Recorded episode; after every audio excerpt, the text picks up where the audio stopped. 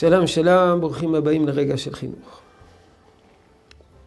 גיל ההתבגרות, תקופת מעבר בין הילדות לבין הבגרות, התבגרות, תהליך. האם אה, ניתן להאיץ את התהליך? שהתהליך יהיה יותר קצר, עם הרבה פחות בעיות? טוענים שהילדות זימום עובר. האם אפשר אה, להאיץ את המעבר?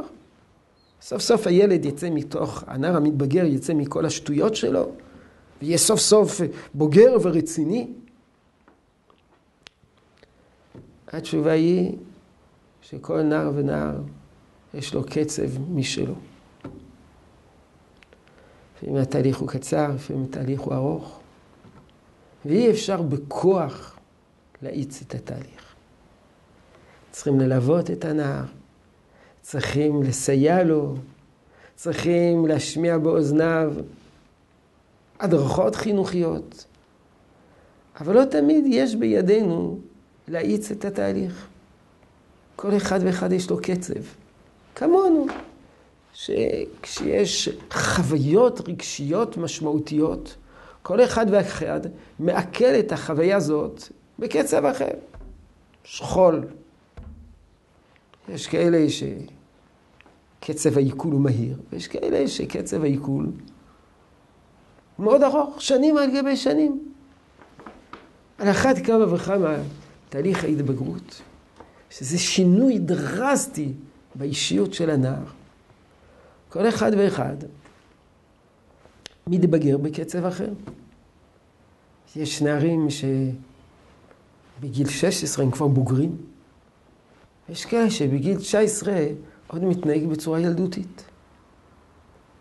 ולא יעזור לצעוק עליו. מה נדרשת? סבלנות.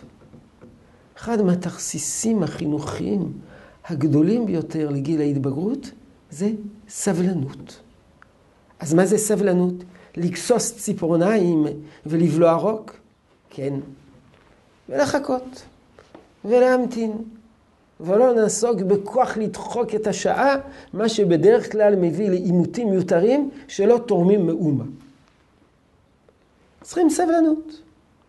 כמובן, נשאל את עצמנו, אז מה תפקידנו? אז מה אנחנו צריכים לעשות בתקופה הזאת? רק לעמוד מבצד ולהמתין עד שהשנים יחלפו, לעצור את שעון העצר ולחכות? לא. יש הרבה מה לעשות. אבל פעמים רבות התכסיס זה סבלנות.